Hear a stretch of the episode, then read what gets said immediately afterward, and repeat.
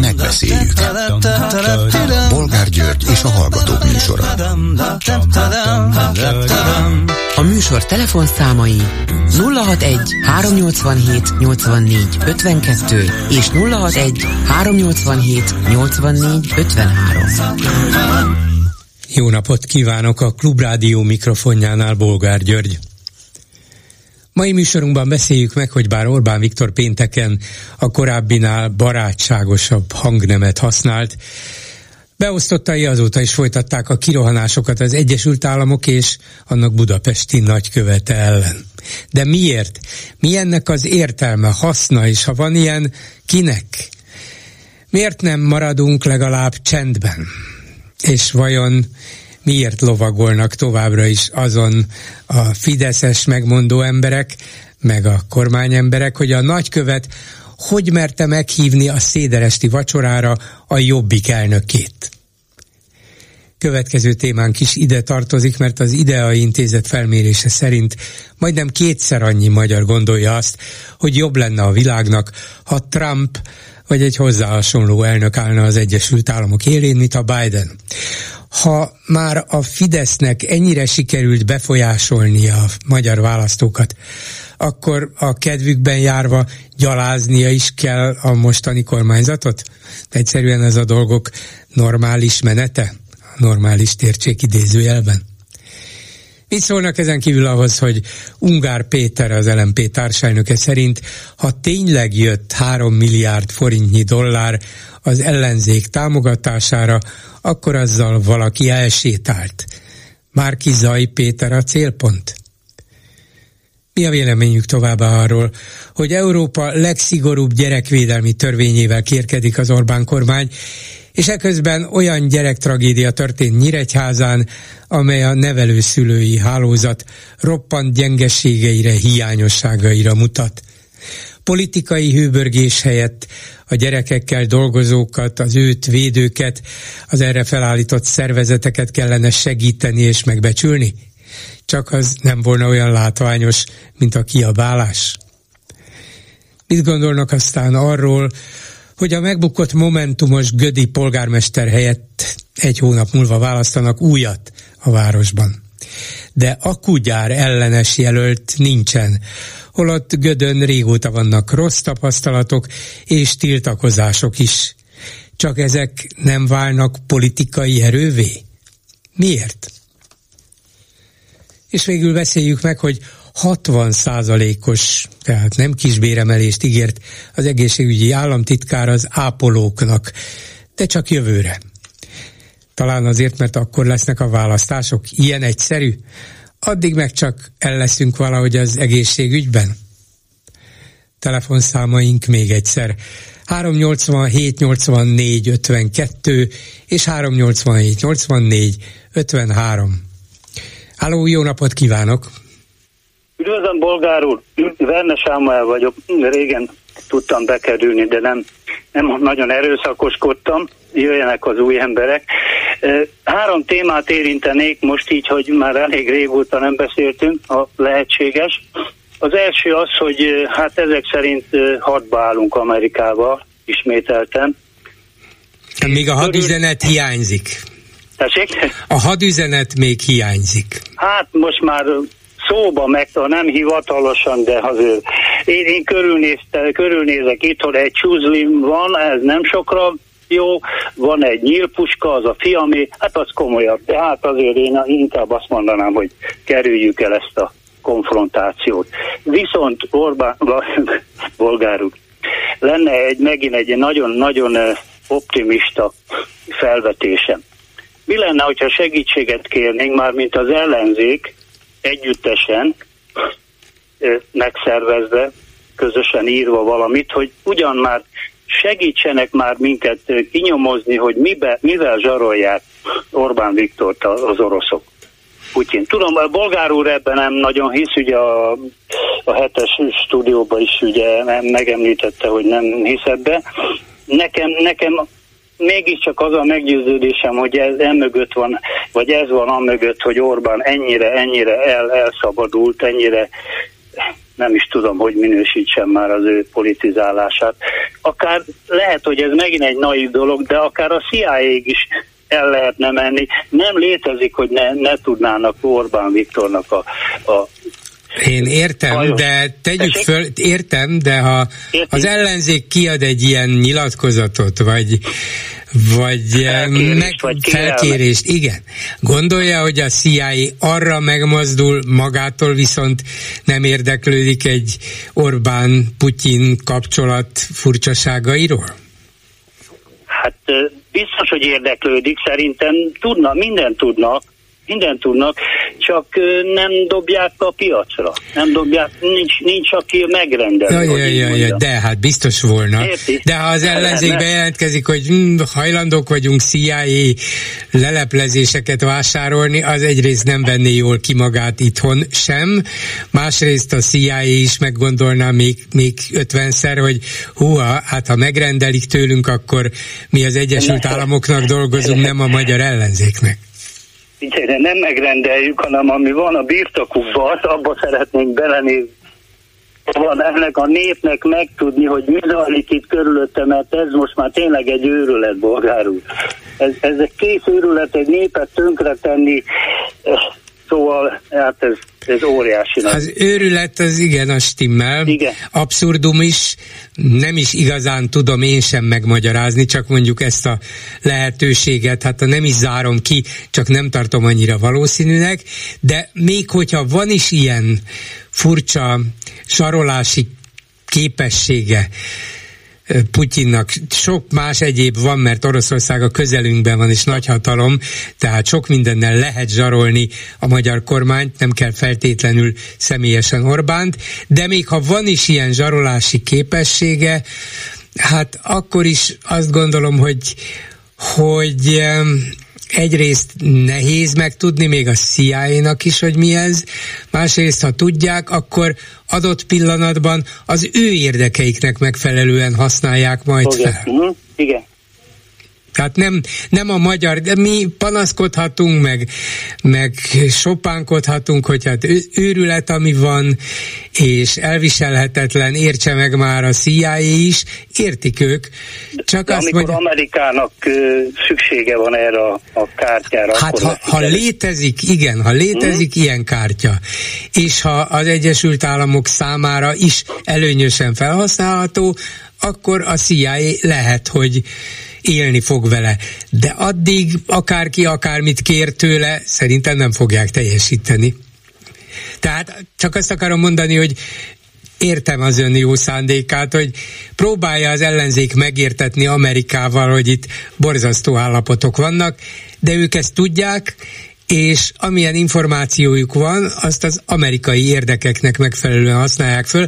Persze az is amerikai érdek lehet, egy adott pillanatban, hogy ezt az önkényuralmi rendszert buktassák meg valakik, nem ők, hanem esetleg még az információik felhasználásával is valakik, akik elég erősek hozzá, hogy Magyarországon helyre tudják állítani a demokráciát, a nyugatbarátságot, és így tovább. De, de kérésre ez nem Igen. fog menni. Hát, bolgár úr, akkor tovább reménykedek valamibe. Akkor tovább gondolkodik, most, hogy mit kérhet legközelebb. tovább gondolkodik, hogy legközelebb mit javasolja. Igen, bolgár úr, ha még, még belefér egy, egy, egy két dolog röviden. Két farkú kutyapárthoz szerettem volna hozzászólni, de ugye nem kerültem be, most egy kicsit nyugvópontra került ez a dolog, de én nekem az a véleményem, hogy nagyon nagy veszélyt jelent a két farkú kutyapárt az ellenzékre nézve, mert, mert egy olyan ember viszi a prímet, aki összefogásra teljességgel alkalmatlan. Teljességgel. Nekik könyörögni kell majd, hogy valaki mellé odaálljon, vagy valakivel szimpatizáljon. Nem, nem talál egyetlen politikus az ellenzék közül, aki neki szimpatikus. Szóval én most megprób, én is vicces leszek, mint a Gergő. Szerintem a kétfarkú kutyapárt úgy jött létre, hogy egy késő esti órákban, mikor kutyát sétáltatott egy deliriumos állapotba a Gergő, akkor látta, hogy a farkát csóválja a kutya, és ugye a két holdponton úgy néz ki, mintha megállna a kutyának a falka. Na, és akkor ő azt hitte, hogy ő neki egy kétfarkú kutyája van. Na, csak ennyit így elnézést a, a kényszeredett viccelésért, de egy politikusoktól mentes politikai párt, TPP, polgárul, van, van ilyen? Létezik ilyen? Nem, nem. Ez, van nekünk ez illúzió. Hát nekünk... Egy ilyen bohóckodásra? Az a kérdés, hogy van-e a társadalomnak olyan része, amelyik úgy gondolja, úgy gondolja, hogy a politikusok leszerepeltek, a politika engem nem is nagyon érdekel, de egy ilyen a politikától amúgy írtózó, magát pártnak nevező szervezet, amelyik majdnem mindenből viccet csinál, de közben azért néhány dolgot komolyan vesz, na egy ilyet el tudok fogadni, ezért még akár el is megyek szavazni.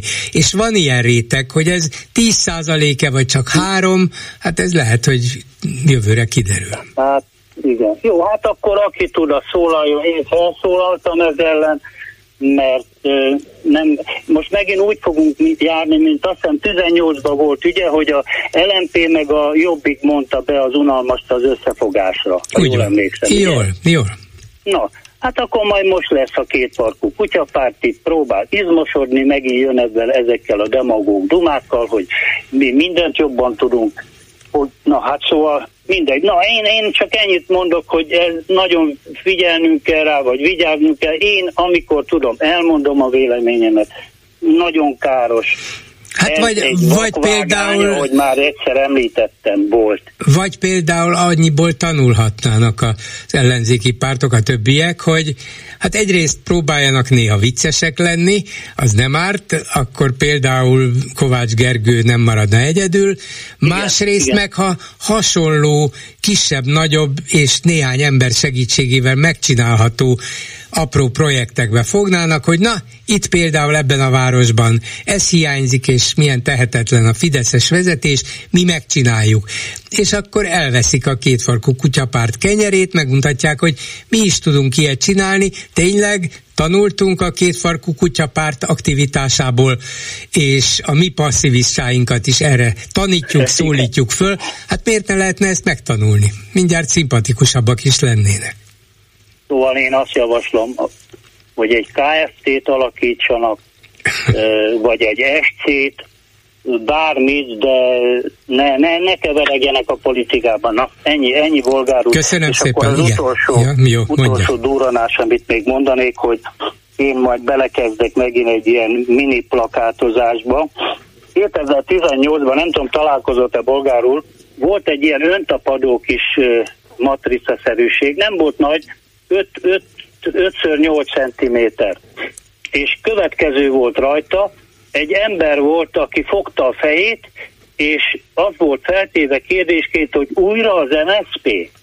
Nem tudom, találkozott-e ilyen. Valami dereng, igen. Igen. Na mindegy, hát nyilván Fidesz körökből indult el.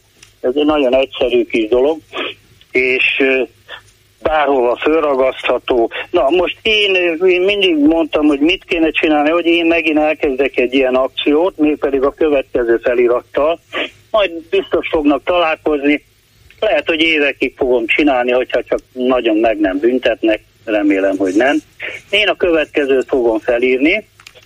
Orbán Viktor ad vissza, és akkor három kötőjel, országunkat, önbecsülésünket és a jövőnket.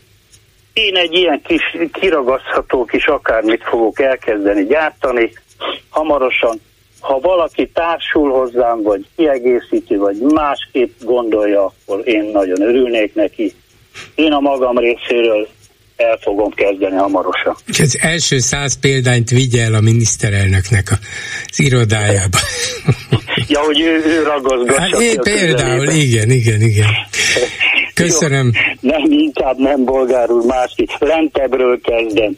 Lentebb. Na persze én nem öntapadót fogok, hanem csilizelni fogok. Uh-huh.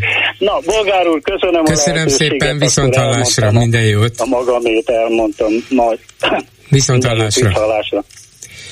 A telefonnál pedig Horn Gábor, a Republikon Alapítvány kuratóriumi elnöke. Jó napot kívánok! Jó napot! Egy ideje itt a műsorban arról beszélgetünk a hallgatókkal, meg néhány megkérte, megkérdezett elemzővel is, hogy mekkorák az ellenzéki pártok közötti különbségek? Olyan nagyok-e, amelyek gyakorlatilag lehetetlenné vagy értelmetlenné teszik a szövetségkeresést, a szövetség újbóli megteremtését, vagy az alapvető kérdésekben tulajdonképpen nem állnak egymástól távol, úgyhogy ez nem lehet akadály. Melyik, melyik az önhöz közel állóbb? Hát ugye azért nehéz ez a kérdés, és látom a bátorságot, időnként hallom önöknél is, akik a, elmondják, hogy hát azért nincsenek olyan nagy különbségek, hogy tulajdonképpen lehetne. Én a, sok esetben nem tudom, hogy mit gondolnak az ellenzéki pártok, tehát erre a kérdésre akkor lehetne szerintem korrekt módon válaszolni. Előttünk lenne X számú választási program, amire most ugye nincs szükség, mert nincs választás, egy év múlva lesz választás, ezeket össze lehetne hasonlítani, és azt mondani, hogy ez egy ilyen, a másik olyan, a harmadik olyan. Ugye erre nincs muníciónk, tehát találgatni tudunk, mert sajnos az a helyzet, hogy ellenzéki pártok egy jó részének nincsen ilyen anyaga, amiből ki lehetne indulni, és itt most nem a lózunkokra gondolok, hogy akkor egy jobb országot akarunk, hiszen ki nem akarná, meg, meg akarja győződni, hogy a Fidesz is egy jobb országot, Orbán is egy jobb országot akar, csak rosszul gondolja, hogy mi a jobb ország. Eh, hogy engedjek meg magamnak ennyi feltételezést, és ezt komolyan így gondolom, eh, minden károkozásával együtt. Tehát eh, nagyon, ezt akkor mondom, ha, lát, látná az ember, hogy, hogy mit gondol az egyik párt az egészségügyről, a másik, a harmadik, amiket hallok, azért én jelentős különbségeket érzek, érzékelek. Tehát ha például a, most ha egy Európai Uniós választások lesznek ugye egy év múlva, lassan pont egy év múlva, akkor hogy mit gondol az Európai Unióról mondjuk az LMP, és mit gondol a DK, azok bizony nagyon-nagyon-nagyon különböznek egymásról. Csak hogy két szélsőséges vélemény mondjak. Ungár Péterrel olvastam épp a napokban, talán épp ma, egy interjút hosszabbat, ahol egyértelműen kiderül, hogy miközben igyekszik Gyurcsány nem bántani, a közben egy egész más világ, egy nagyon erős, erősen antikapitalista Európa, Európai Unió további együttműködését, integrációját megkérdőjelező alternatív zöld politika, amit ő felmond ebben a ebben és más szövegében is, amit holunk olvasni. Én persze lmp programot nem olvastam, tehát nem tudom, hogy abban mi lenne, ha lenne ilyen. Ugyanígy azt gondolom, hogy a világról azért a Momentum, vagy mondjuk a párbeszéd nagyon másképp gondolkodik. Tehát nem, könnyűre, könnyűre azt mondani, hogy hát azért itt nagyon hasonló pártok vannak, mi nem tudnak összefogni. Én azt gondolom, hogy nagyon, nagyon is különböző pártokkal állunk szembe. Ez egyrészt szerintem a nehézsége szerencsétlensége, másrészt a szerencséje is az ellenzéki pártoknak, hiszen egy sokszínű kínálatot tudnak felmutatni. Egy közös elem van, hogy nem a Orbán világában gondolják el a jövőt, és szerintem ez egy fontos közös elem. Ez egy csomó mindenre elég tud lenni. Most én magam megéltem, ön meg egész biztos, hogy emlékszik, hogy annál két különböző pártok, mint az MSZP meg az SZDSZ mondjuk 1994-ben nehéz lett volna elképzelni, és mégis a kényszer, a, a, a, a politikai racionalizmus, a, a, hogy mondjam, a, kötelez, a társadalmi iránti kötelezettség összesodorta ezt a két pártot. Persze sokan sokfélét gondolnak erről, de én azt gondolom, hogy helyén valóan megkötöttek egy ö, olyan koalíciót meggyőződésen szerint, ami az ország számára előrelépés és nem hátralépést jelentett. Én meg persze sokan vannak, akik Igen. erről másképp gondolkodnak. Meg is, meg is kérdezem most erről, bár nem abszolút, ha már szóba hozta ezt a 94-es koalíciót, vagy koalíció kötést, amit például a Fidesz azóta is az SZDSZ eredendő bűnének tart, és hát lehet, hogy sokan mások is akkor pártoltak el önöktől, de ha már szóba hozta mi volt az, ami elsősorban az SZDSZ-t mozgatta, hogy megkösse a különböző gyanakvások és a Hornal szembeni erős fenntartások ellenére ezt a szövetséget? Az, hogy majd hatalmon belülről talán jobban korlátozni lehet egy MSZP vezetésű kormányt, vagy, vagy az, hogy akár belülről, akár kívülről, de a nyugat, a, a nyugati világot, Európát, az új szövetségeseinket így lehet a legkönnyebben meggyőzni arról, hogy nem a régi kommunisták jönnek vissza, hanem bízhatunk benne, hogy egy új, megváltozott vagy reform volt kommunisták, akiknek viszont ott van ott van a szomszédjukban, vagy minden, minden egyes minisztériumban valaki, aki az ellenfelük volt, és ezért megbízhatnak ebben az új koalíciós kormányban. Szóval mi volt az önök fő érve saját magukról előtt, amikor erről döntöttek? Hát ez, én azt gondolom, hogy a főérvünk, nem gondolom, de én nekem biztos, hogy ez volt magam számára a főérvünk, de nem csak nekem, hanem mind, hogy nagy, nagy részünknek, mindannyiunknak, akik támogatták ezt a koalíciót annak idején, az volt, hogy a volt egy nagyon erős koncepciónk, hogy milyen irányba kéne Magyarországnak mennie, egy, egy nyugatos, európai civilizációt, polgári világot építő modern Magyarország képében gondolkodtunk. Ez volt egy előző négy év, aminek ennek az ellenkező irányába mutatott, tehát volt egy nagyon rossz tapasztalat a rendszerváltás első négy évének története, és azt gondoltuk, hogy nekünk ebben van nagyon súlyos felelősségünk és lehetőségünk, hogy ne ebbe az irányba folytassa az ország az útját, és azt gondoltuk, hogy minden nehézségével, problémájával, számunkra jelentkező problémájával együtt az MSZP-t kvázi bele tudjuk húzni abba, hogy ebbe a modern, 20, akkor még 20, 21. század elejei, vagy 20. század legvégei modern világ, modern európai Magyarország világába, így is hívták, így neveztük annak idején az SZDSZ választási programát, vigyük el az, a, az országot, és azt gondolom, hogy ez abszolút nem volt kudarcos ez a vállalkozás. Még akkor is, hogyha sokan azt gondolják, hogy erre mi rámentünk már, mint az, az SZDSZ szerintem az ez egy liberális pártnak irreális volt a 18-20-21 néhány százalékos támogatottsága, tehát tulajdonképpen a helyünkre kerültünk ezzel a 7-8 százalékkal, amit aztán 98-ban kaptunk, ekkora valódi támogatottsága volt akkor egy liberális pártnak, és közben meg, meg tudtunk egy csomó minden lényeges elemet valósítani, a médiatörvénytől kezdve, a nyugdíjreformon keresztül, mind a kettőt elsöpört már a Fidesz világ, a, a, a gazdasági élet helyrehozásáig, aminek iszonyatos ára volt, de meg kellett lépni, ugye bokros csomagként elhíresült történetről beszélek. Tehát a, a, a, a magyar társadalom és gazdaság egy fejlődő képes polgári irányba állítására úgy gondoltuk, hogy egyrészt van, van, ben, van nekünk egy nagyon súlyos felelősségünk, hiszen ezért kezdtük el a rendszerváltás nevű valamiben, valamiben részt vállalni, különböző időkben, különböző módon közülünk van, aki nagy, ugye már a, a demokratikus ellenzékben van, aki a rendszerváltás környékén, és ezt a felelősségünket és egyben lehetőségünket láttuk, hogy volt komcsik ide vagy oda, reformkommunisták hornostól mindenestől, amit nem én, hanem a másik, meg tudjuk is csinálni, és kötelezettségünk is, hogy megcsinálni. Tehát itt azért volt ennek egy másik oldala is, ami szerintem egy fontos morális belső kényszer, és ezzel kell szembenéznie szerintem minden ellenzéki pártnak, amikor ellenzé, e, e, együttműködésről van szó, hogy nem az a kérdés, hogy ugyanazt gondolom a világról, mert szerintem nem gondolják ugyanazt a világról. Nagyon különbözőképpen gondolkodik egy 20-30 éves momentumos fiatalember a világról, mint mondjuk a, most nem tudom, mit mondjuk a jobbik maradéka, ami még van, vagy ma mondhatok már, vagy az LMP-s radikális zöld világképi erős. Jó, jó, jó, akkor térjünk vissza tényleg, a, mert ez volt az alapkérdés, a ellenzéki pártok különbözőségeihez. De nekem azért van egy olyan feltételezésem, hogy az, hogy mondjuk a jobbik konzervatívok, most már ezt is hozzáteszik a pártjuk nevéhez, valóban konzervatívabb világkép rendelkezik, mint, mint mondjuk a, a DK vagy a Momentum, meg az is biztos, hogy az MSP is másképp képzeli el a gazdaságpolitikát, mint, mint a DK vagy a Momentum.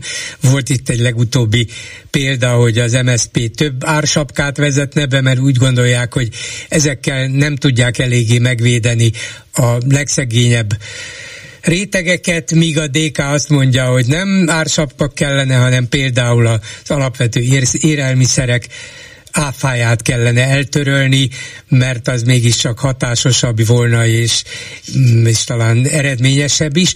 Szóval vannak ilyen különbségek közöttük, de nem ez a lényeg, hanem az, hogy mindannyian a demokrácia helyreállítását, a jogállam helyreállítását, és az Európai Unióval való normális együttműködést akarják visszaállítani a jobbiktól kezdve a DK-ig. Nem ezek most az alapkérdések? Önkényuralom törölve, legyen demokrácia, és aztán lehet különböző véleményen is mindegyik párt. Én én is azt gondolom, a kérdéséből azt érzem, hogy ön is így gondolja, hogy ezek az alapvető kérdések, csak valószínűleg a magyar választók nem így gondolják.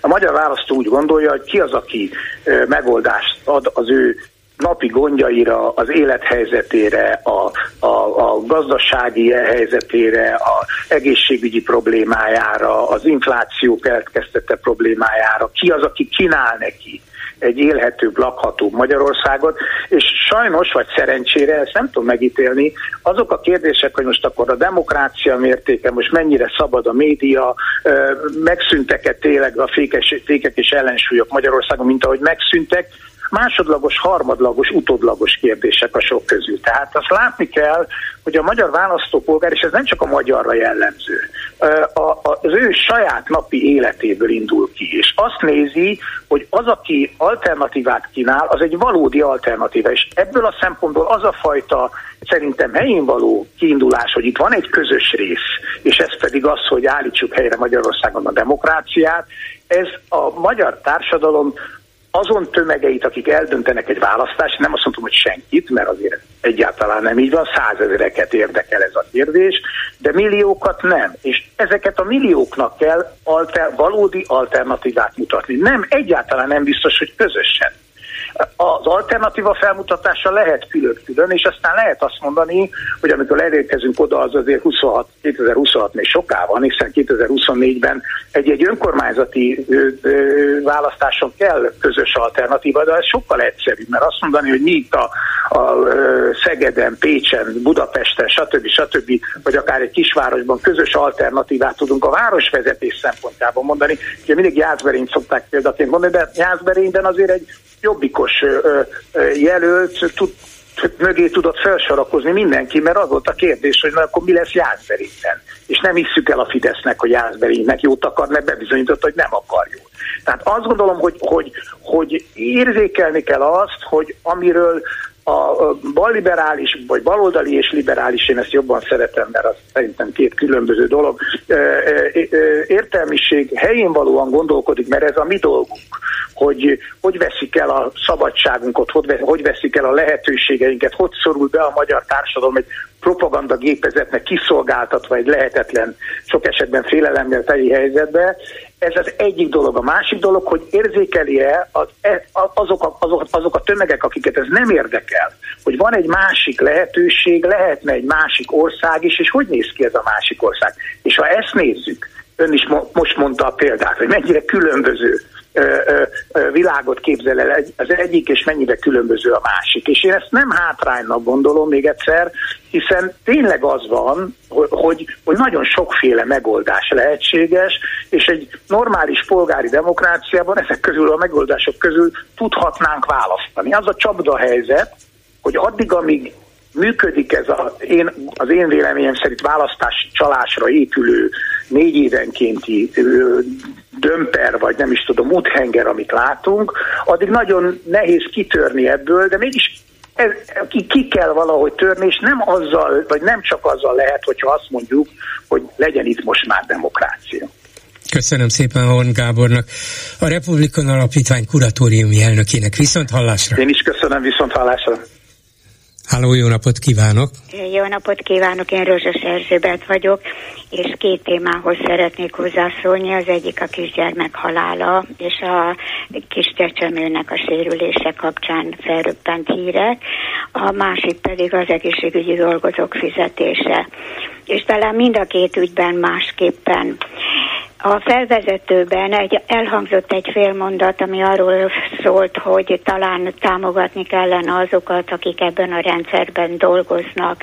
Ez valójában békeidőben és normál esetben így is lenne, de alkalmatlan embereket támogatni arra, hogy ők a ö, sötétségben a további alkalmatlanságokat bizonyítják, én ezt nagyon feleslegesnek gondolom, és én értem az alatt, hogy milyen nagy összeggel támogatta meg az egyház, akár a gyermekvédelmen, akár a szociális ellátás, akár pedig a szociális intézmények fenntartását.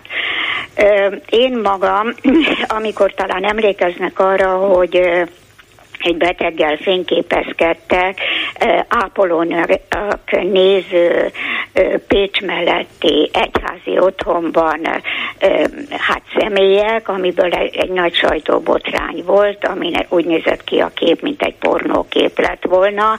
Én akkor fölvállaltam azt, hogy eljutottam az ombudsmanig, és én annak kapcsán az egész szociális ellátásba az összes szabályozást végignéztem, és azt mondtam, hogy ez a világ szégyene, és egyszer majd erről nagyon érdemes lenne beszélni, hogy hogy mennek az ellenőrzések, hogy milyen szakemberek dolgoznak, hogy milyen hatalmi reakciók vannak, például azzal, hogy imádkozzunk.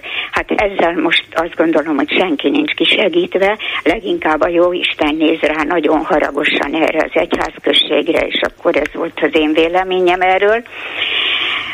Hát igen, én ezzel az egészen csak azt akartam um, mondjuk itt a megbeszélések tárgy, tárgyává tenni, hogy tényleg egy egészen ritka, kirívó és meghökkentő tragédia bontakozik itt ki a szemünk előtt, hogy, hogy a nevelő anya két napig autózott a megfulladt két éves kisfiú holtestével, hát borzasztó belegondolni is Igen. az egészbe, de az derül ki a háttérről, hogy közben az egész nevelőszülői rendszer nincsen alaposan megtámogatva, nincsenek hozzá elegendően szakemberek, valószínűleg a kiválasztások, a nevelőszülő kiválasztása sem eléggé alapos, és aztán nem segítik őket, vagy nem, nem figyelnek oda rájuk, hogy alkalmatlanok-e, meg tudják-e csinálni azt, amit vállaltak.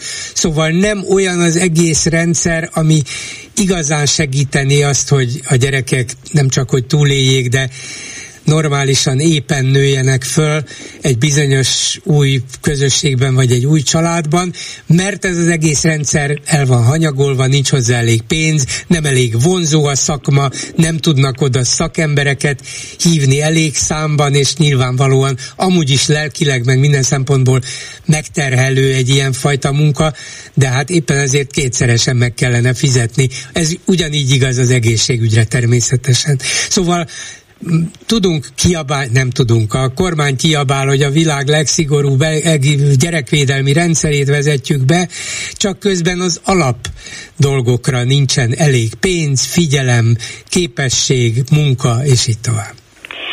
Egyetlen egy mondatot tennék hozzá, hogy nem, nem hagynám figyelmen kívül a jelenlegi egyházi hierarchiát, és a nagy kérdést, ha ott egy valóban jó szakember dolgozna, valóban ellenőrizni akarna, valóban változtatni akarna, akkor az otthoni egyházi vezetők mit szólnának ehhez? Mert nekem ebben van tapasztalatom. Uh-huh. Akár úgy, hogy a hallgatóimat ö, meghallgatták, vagy nem hallgatták, akár úgy, hogy hány hallgatót tudtunk fölvenni a főiskolára ezekből az intézményekből. Azért, mert nem volt képezhető, nem volt uh-huh. megfelelő ö, dolgozó ahhoz, hogy egy főiskolai képzést elvégezzen. Kinkeservesen kellett átvinni a vizsgákon kettes elégségesen, és sokszor nem az derült ki, hogy a hallgató tehetségtelen, hanem az derült ki, hogy abban az intézetben egész más gyakorlat volt. Igen, igen. Hát nyilván az állam a nehéz feladatainak egy részét úgy gondolja megoldani, hogy átpasszolja azokat az egyházaknak. Igen. Csináljanak ők, mert ők biztos jót akarnak, de az kevés. Ugye?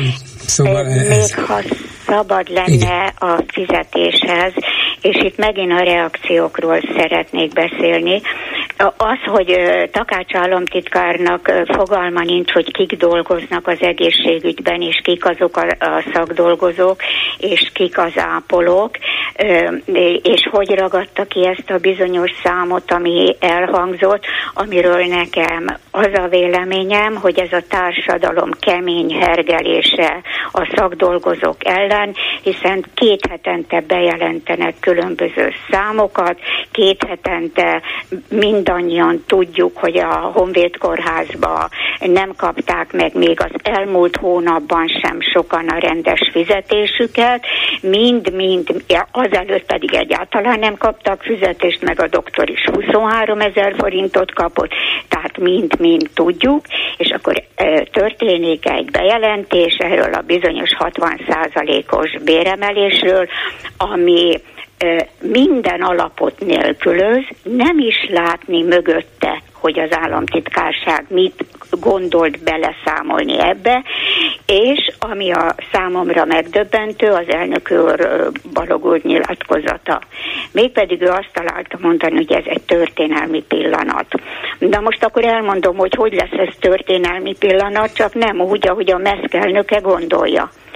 Mégpedig a következőről van szó. Van egy bizonyos korfa. 2010-ben adták ki, és ezt még az ANK, még az okfőnek az elődje számolta össze. Én ezt tartom utolsó hivatalos létszámnak, ahol egy korfán ábrázolják a szakdolgozókat 2010 és 2013 között.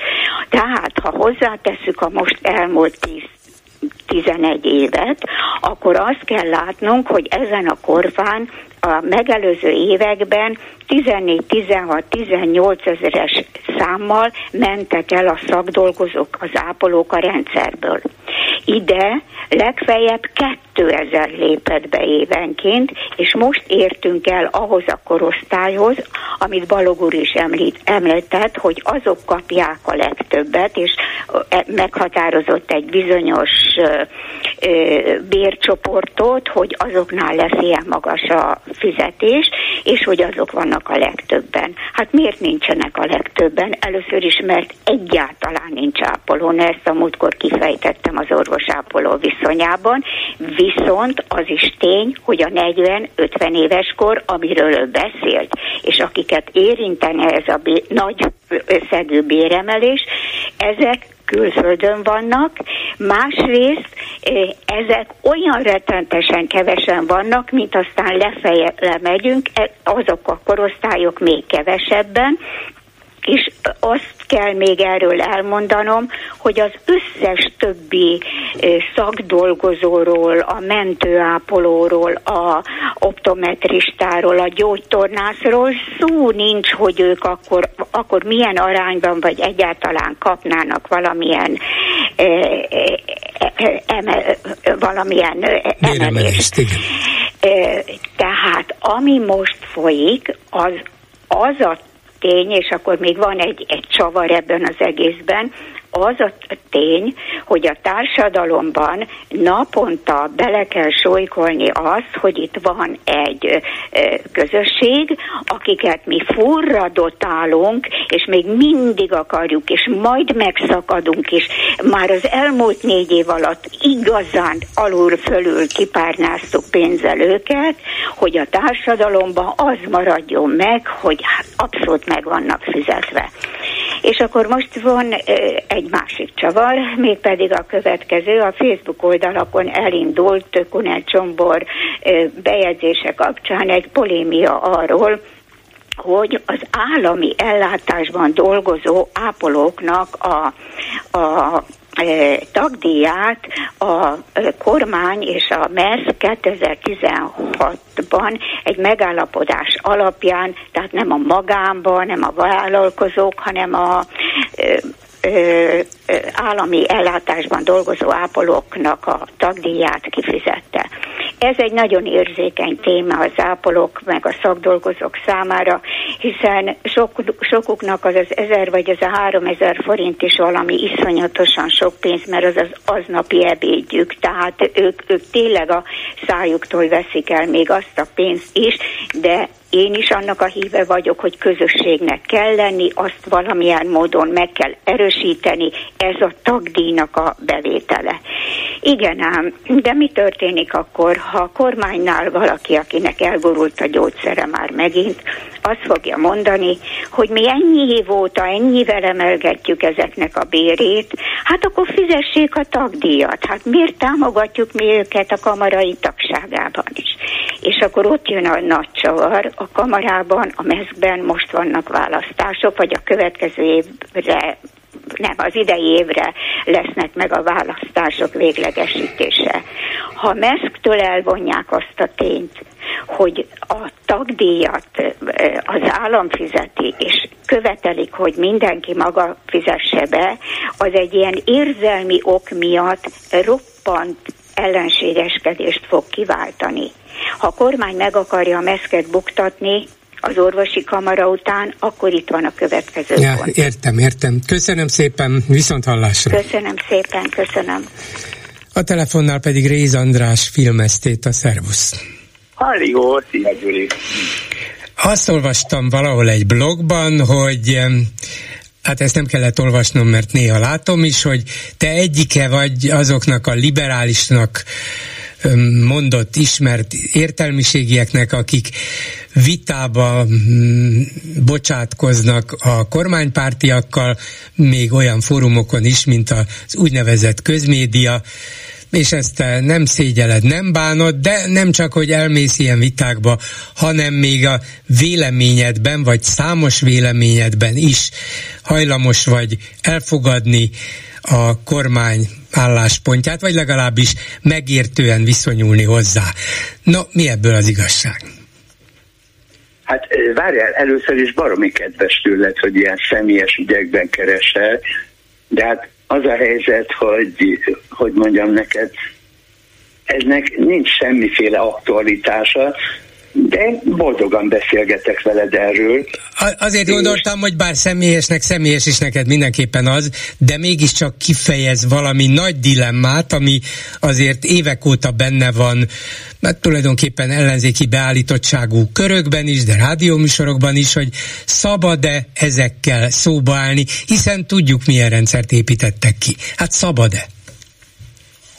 Hát várj, a kérdésed nagyon érdekes, azért, mert én már dokumentáltam vagy jó két évtizedet.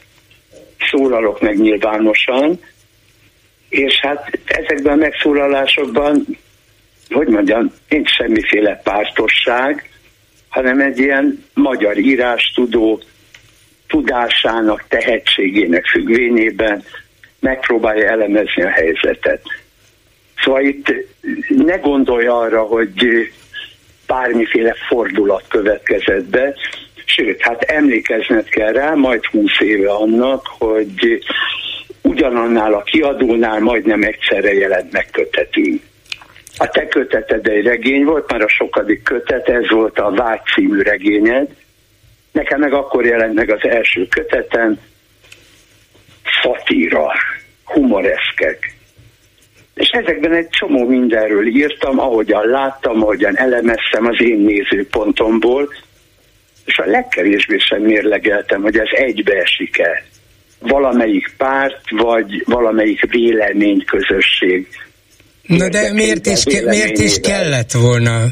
Itt most csak legfeljebb az a... Gondolom. Igen, itt most legfeljebb az a kérdés, hogy amikor Orbán Viktor kiépített egy olyan, nem tudom te, hogy minősíted, én nagyjából önkényuralminak nevezném ezt a rendszert, amiben a kormány meg az állam amint keresztül ezt megcsinálja, dominálja lényegében az intézményeket, nagyon óriási befolyást gyakorol és hatást gyakorol a vélemények formálására, például a médián keresztül, hogy nem legitimálja az önállóan gondolkodó értelmiségi ezt a rendszert, ezt a kormányt és a módszereit, ha elmegy oda vitatkozni. Nem az a probléma, ha mondjuk megkérdezi őket, már ha hajlandók valakivel szóba állni, a felelősöket, azok, akik, azokat, akik valamiért mégiscsak felelnek egy kormányzaton belül, hanem hogy leállni, vitatkozni, mintha ez egy normális demokrácia volna, ahol mindenkinek megvan a saját véleménye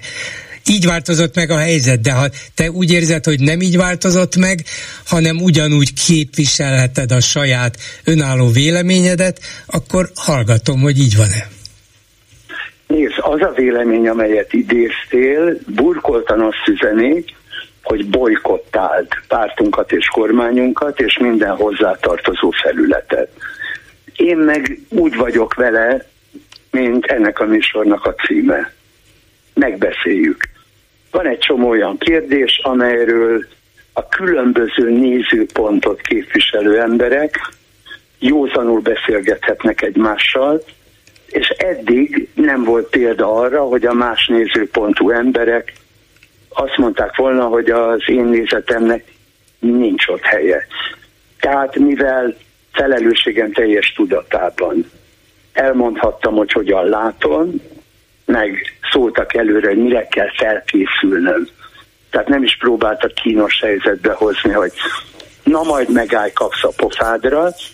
Én maradnék annál, hogy beszéljük meg, mert ez nem történik meg, akkor soha nem fogom megtudni, hogy az én partnereim hogyan szemlélik a világot, mi a véleményük, egyáltalán ők hogyan élnek a világban. Ha meg nem tudom, akkor én is szegényebb leszek, meg a néző is, mert hiszen ezek a beszélgetések arról szólnak, hogy különböző szemléletű emberek bizonyos kérdésekben közel állnak egymáshoz, bizonyos kérdésekben pedig nem tudnak ülőre jutni. Igen, ez így mondom abszolút jónak hallatszik, és normálisnak, normális közegben. És hozzáteszem, hogy nem csak veled folytattam ilyen beszélgetést az elmúlt hónapokban, években, hanem mondjuk Fodor Gáborral is, vagy Kukorelli Endrével, aki aki azt mondja, ő mindenhova elmegy, ahova hívják, és ő mondja a magáét, és szerinte akkor is, hogyha ez reménytelen, akkor is ennek még mindig több értelme van, mintha nem menne. De azért bennem mégis ott van a kétkedés, és ezért is akarok néha beszélni olyanokkal, akik ezt megteszik, hogy Hát te tudod, hogy mi a vélemény. Mondjuk az állami vagy Fidesz médiában az ott közreműködőktől, mert gyakorlatilag hallod, mintha rád zúdítanák, olvasod, látod, hallod ugyanazt, mint egy központi irányításra mondják mindig ugyanazt, és előre meg is mondható, le is írható, és az nem baj, hogyha te vitába elegyedsz velük, de kellene hozzá az, hogy ez át, ez mindennapos legyen, hogy ne csak egy-egy független értelmiségét hívjanak meg, hanem nap mint nap mondjuk az ellenzéki politikusokat is, hogy az összes kérdésben legyen pro és kontra, de mintha csak dísznek hívnának meg benneteket. Ez az én benyomásom, és ettől érzem magamat nem teljesen komfortosan. Nem tudom, te azt mondod, hogy politikusokat kellene meghívni. Nehéz ügy mert hogy én nem vagyok politikus, nem is szeretnék az lenni, és pontosan ez egy lehetőség arra, hogy adott esetben kilépjek a bennem megmerevedett gondolatokból. Mert hogy megbeszéljük. Ilyenkor tudod, egy beszélgetés után én is hazajövök, végig gondolom, hogy mi a helyzet. Kétségtelen, hogy van most a világban egy ilyen furcsa izé, hogy ezek mind rablók, haramiák, mifenét, de hát nekik meg szeretettel ajánlom József Attila Világosíts föl gyermeket című versét, mert hogy ugye az úgy kezdődik, hogy világosíts föl gyermeket, a haramiák is emberek. Tehát bármilyen rossz véleménnyel légy pártunk és kormányunk embereiről, emberekről beszélünk, akiknek a nézeteit én tényleg kíváncsian hallgatom, érdekel a véleményük, mert lehet, hogy világosabbá válik mindaz, ami itt most velünk történik, és nem is azért megyek, hogy majd akkor hallatom a hangom. Van, amikor csöndesebb vagyok, mert nem nagyon tudok hozzászólni. De ha felszámolom ezt a fajta beszélgetést, akkor bezárom önmagam egy olyan fajta véleménybúborékba, amely nem biztos, hogy sokkal jobb, mint pártunk és kormányunk véleménybúboréka. Mert akkor nincs többi átjárás, akkor köpködés van, átkozódás van, és gyalászkodás, amit én elég vacakul viselek. És hogy tekintette ezt az egész rendszert, amit kialakult, vagy azt mondod, hogy jó, hát nem a te ízlésed szerint való, de ebben és ebben egyet lehet vele érteni, vagy ezt megérted. Szóval hogy nézed az egészet? Hát figyelj, az már egy porcégműsor lenne, hogy ezt végig mondanám neked. Igen. Mert igen, mert akkor alapvetően egy másfajta nézőpontról kellene beszámolnom neked, az én személyes nézőpontomról, és az meg nem feltétlenül olyan baromi egyszerű, meg gyorsan letudható, mert hogy ebben rengeteg minden van. Nyilvánvalóan van véleményem arról, hogy mit jelent a szabadság, de te azt mondtad, hogy demokrácia, én azt hiszem, hogy ennél elvontabb lélek vagyok, és én úgy gondolom, hogy, hogy a szabadság a fő kategória, és amikor vitába bonyolódom, akkor általában mindig azt képviselem, hogy lassan kezdjük elveszíteni a személyes döntésünket, a személyes szabadságunkat. Magyarán azt várja tőlünk pártunk és kormányunk, hogy az ő normái szerint helyesen cselekedjünk, és ez a helyes cselekvés behatol a hétköznapi életünkbe, a mindennapjainkba. Ez például nekem egy borzasztóan fontos kérdés, hogy, hogy helyese, ha a tűzhelynél, az étkezőasszalnál, az ágyban, ott turkálnak a fejemben, helyese, ha nekem azon kell gondolkodnom, hogy ma éppen milyen történelmet írunk. Helyese, hogyha az egyes ember nem élvezheti azt a szabadságot, hogy a saját szemében lássa a világot, és ennek alapján hozzon döntéseket. Vagy vitánk van abban, megint kicsit elvont a hangzik, hogy mit jelent a biztonság hiszen pártunk és kormányunk többnyire azt üzeni, hogy gondoskodik rólunk. Tehát biztonságban vagyunk. Úgy gondolják mások, és itt már nem pártunk és kormányunk a domináns, hogy majd egy digitális világban leszünk biztonságban.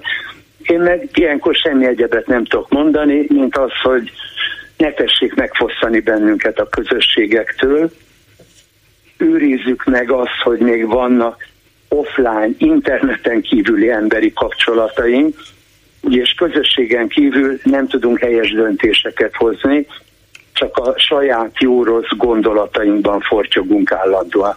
De azért mondom, hogy ez már egy nagyon hosszú beszélgetés uh-huh. lenne, hogyha tovább lépnénk. De ha csak a pártunk és kormányunkat említed meg ezt a szóhasználatod, ami, ami mégis csak visszautal a rendszerváltás előtti időkre, akkor bennem az vetődik föl, hogy Hát te is tudod, hogy egy olyan fajta rendszer alakul ki, és te is érzed ezt, és Miért gondolod azt, hogy ez a rendszer téged megtűr, vagy befogad, vagy be is hív a különböző fórumaiba? Mi lehet ennek az oka? Gyuri, ez megint egy sokkal bonyolultabb kérdés. Volt a múltkor egy beszélgetésünk, ahol azt mondtam, hogy ez egy többpárti demokrácia, ahol egyetlen párt van, és ezen egyetlen párt némely apró frakcióit ellenzéknek nevezik. Tehát messze nem annyira szimpla a kérdés, mint ahogy szemléljük, és soha nem lehet így szétválogatni, hogy démonizáljuk a hatalmat, hanem ezzel szemben mindig meg kell vizsgálnunk, hogy van-e olyan gondolat, eszme, cél, amely azt mondaná, hogy itt tudom én a 2026-os választásokon találj magadnak olyat, aki ezt méltó módon képviseli. Szóval ez, ez egy picit elnagyolt kép lenne, amikor azt mondod, hogy jók és rosszak, feketék és fehére, kormányunk és az ellenzéke, különösen ha hozzátesszük, és most már egyre többen írnak erről a nemzetközi tudományos, politikai, nem tudom milyen irodalomban, elmosódott a jobb és bal egykori értelmezése, tehát feltehetőleg erről a világról másképp kell gondolkodnunk, ha meg szeretnénk megváltoztatni, akkor pláne nagyon másképp. De ha elmossuk a különbséget kormány és ellenzékek között, akkor úgy teszünk, mintha nem volna felelőse annak a rendszernek, ami kialakult, már pedig ez egy vezérközpontú rendszer, amelyik formálisan ugyan demokrácia, de beleszólása szava gyakorlatilag a vezéren Júri, és körén kívül Júri, senkinek a nincs. 2011-es évi 203-as törvény értelmében az ellenzéknek nevezett erők beletörődtek abban, hogy ez az új törvény megváltoztatja a magyarországi demokrácia és pártpolitizálás korábbi szabályait, nem álltak föl, elfogadták testületileg, hogy ezek után egy ilyen parlamentben fognak ülni. Na most ebben az esetben a te kérdésed, hogy összemosás, tényleg most összemosásról van szó, vagy arról, hogy az ellenzék feltartott kézzel megadta magát, beült, elfogadta ezeket az új feltételeket, és mindezt akkor tette, amikor még volt sajtója, volt ereje, szavazói. Szóval te azt mondod, hogy összemosást. Nem, inkább az a kérdés, hogy ez a rezsim egy másik nézőpontból szemlélve, hogy mondjam neked, nem, nem, le, nem lett egy kicsit homogén lett, egy kicsit egyöntetű, és aki szeretné megváltoztatni, az egyetlen egy dolgot tud mondani, hogy rossz. Én meg azt hiszem, hogy ez programnak meglehetősen vékonyka. Réz András filmesztétának köszönöm szépen, szervusz! Hajli, szia Gyuri! Egy hallgató közben arra hívta föl a figyelmemet, hogy az a József Attila idézet, amelyre Réz András hivatkozott a beszélgetésünkben, hogy tudnilik a haramiák is emberek, nem így szól, a Világosist föl című versben az olvasható. Világosist föl gyermeked, a haramiák emberek. A boszorkák, kovák, kofák, kasok, csahos kutyák nem farkasok, vagy alkudoznak, vagy bölcselnek, de mind-mind pénzre vált reményt, ki szenetárul, ki szerelmet, ki pedig ilyen költeményt. És vigasztald meg, ha vigasz a gyermeknek, hogy így igaz. Talán dünnyögi egy új mesét, fasiszta kommunizmusét mivel hogy rend kell a világba. A rend pedig arra való, hogy ne legyen a gyerek hiába, s ne legyen szabad, ami jó. S ha száját tátja a gyerek, és fölnéz rád, vagy pityereg, ne dőbené ki, el ne hidd, hogy elkábítják elveid, néz a furfangos csecsemőre, bömböl, hogy szánassa magát, de míg mosolyog az emlőre, növesztik körmét és fogát. Szóval nem megengedő ez a vers a haramiákkal szemben, hanem csak arra figyelmeztet, hogy az emberben ott van a haramia. Vannak köztünk haramiák, vagy akik azok lettek, és van, aki verset ír, költeményt, meg hát ez a fasiszta kommunizmusét, ez örökérvényű maradt, de a rend ugye arra való, hogy ne legyen a gyerek hiába, és ne legyen szabad, ami jó. Ez nem azt jelenti, hogy elfogadó, hanem az, hogy rosszul van ez kitalálva. Hát akkor itt egy hallgató, jó napot kívánok! Üdvözlöm, Bolgár Rocsavai Tamás vagyok Pécsről. Ön előadónak is nagyszerű és nehéz megszólalni a fenkölt szavak után. Nagyon szépen köszönöm, még telefonon is jó volt ezt végighallgatni. No, de én külpolitikai témában szeretnék elsősorban hozzászólni, mégpedig megkérdezte, hogy mire is ez a kettős beszéde a magyar kormánynak ugye az Egyesült Államokkal kapcsolatos megnyilvánulásaiban. És itt szeretném fölhívni a figyelmet, hogy ma a népszavában megjelent a publikusnak egy kutatása, és részben ott van a válasz. Nem tudom, látta ezt, Láttam, hogy ez a igen, igen. népek nemzetek eh, szimpátiája, szimpátia indexéről szól, Egyébként érdemes lenne megkérdezni, ez csak egy kitérő, ha esetleg majd beszél erről kutatókkal, hogy vajon ez egyfajta abszolút kérdés volt, hogy igen-nem, tehát szimpatikus igen-nem, vagy valamiféle skálát kellett fölállítani, mert nem ugyanazt jelenti a kettő. Igen, de nem erről akartam beszélni, hanem ugye ott van benne az Egyesült Államok szimpátiája, le is bontja ellenzéki és kormánypárti szavazókra. Hát és akkor itt van a válasz, 37 százalék, ugye a kormánypárti Fidesz. szavazók. Igen, igen, igen. Igen. E, ugyanakkor az Egyesült Államok összszimpátiája mégiscsak egy, azt mondom, erős közepes, 60% fölötti. Tehát egyrészt befelé sem lehet egyértelmű állást foglalni az Egyesült Államokkal szemben, bár a fideszes szavazók nyilván erre hajlanak inkább, és ezt, ezt hallgatnák. De hát azért az össz, össztársadalmi megítélés mégiscsak 60% fölött van. Uh-huh. Úgyhogy, Úgyhogy nem, nem, nem korlátlan és végtelen a kormány befolyásolási képessége sem. Nem, nem.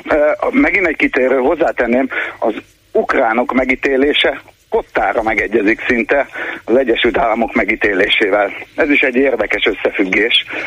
Akár az ellenzéki, akár a kormánypárti, akár az átlagszavazót nézzük, vagy az átlagos értéket nézzük, ugyanazt az eredményt hozza ki majdnem, hogy ez a kutatás. Igen, de azért az elég riasztó, hogy a fideszesek inkább kedvelik az oroszokat, az ő körükben 54 százalék, mint az amerikaiakat, akiket csak 37. Azért, ha ezt halljuk, akkor az ember egy kicsit összerezzen. Igen, de mondom, nem ezt nézem. Én azt nézem, hogy azért továbbra is 61 vagy 62 százalék az Egyesült Államok megítélése, és azért lássuk be, eh, bár nyilván az Egyesült Államok a szabadság hazája, de azért eh, bennünk ellenzéki szavazókban is azért van fenntartás az Egyesült Államok, az Egyesült Államok cégei, azok globális politikája kapcsán, tehát nem, nem fenékig tejfel, még hogyha szimpatizálunk is velük. De én azt gondolom, hogy ez a 61-62 százalék, nem emlékszem pontosan, azért az remény reményt, reményt ad arra, hogy a magyar társadalom mégiscsak valamilyen szinten a szabadságot választja mondjuk az elnyomással szemben. De van még egy ok szerint, én, én azt gondolom, hogy a múlt héten volt ez a Pressman sajtótájékoztató, amitől sokat vártak, aztán kevés lett. Ön nem gondolja, hogy volt valami, amit az utolsó pillanatban ami az utolsó pillanatban kikerült ebből a sajtótájékoztatóból, és aztán jött a pénteki nagy barátunk Amerika és szövetségesünk, és együttműködünk vele Orbán, azt nem hát, hiszem, hogy valami beszéd. kikerült, inkább azt feltételezem, hogy ugye ez a sajtótájékoztató egy amerikai bejelentés után jött, tehát nem a nagykövet találta ki, legfeljebb azt, hogy itt is elmondja, hiszen ez bennünket érint, de ez egy nagyobb mondjuk korlátozás vagy szankció csomagnak a része volt, és ezt Washingtonban jelentették be. De azt hiszem, hogy előtte figyelmeztették a magyar kormányt, hogy lehet ennél súlyosabb is, vagy kiterjedtebb is lehetnek igen, következő pontjai.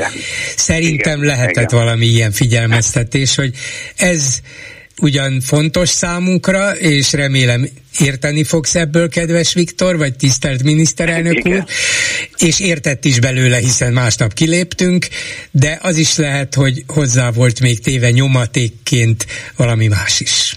Igen, én is ezt gondolom. Egy másik témában is engedje meg kettő gondolatot. Nagyon nem tudok egyetérteni azzal a betelefonálóval, aki a, a kétfalkú kutyapárt kapcsán egy nagyon negatív kritikát fogalmazott meg. Én világéletemben hát baloldali vagy az összefogásra szavazó ember voltam, és én azt gondolom, hogy ezt már sose több, soha többet nem teszem meg. Tehát egyrészt, egyrészt azok a pártok, akiknek én hajlandó lennék a szavazatomat adni, képtelnek összefogni. Egy éve telefonáltam kb. önnek, akkor azt mondtam, meg kérdeztem, hogy mi van, hogyha nem fognak össze ezek a kis pártok, és én akkor azt mondtam, hogy hát arra nincs út. Hát bebizonyosodott, hogy arra nincs út. A másik nagyobb párt az ellenzékben pedig számomra nem szimpatikus, nem akarok gyurcsányozni, nem is fogok. Uh, maradt a, maradt a két falkú kutyapárt.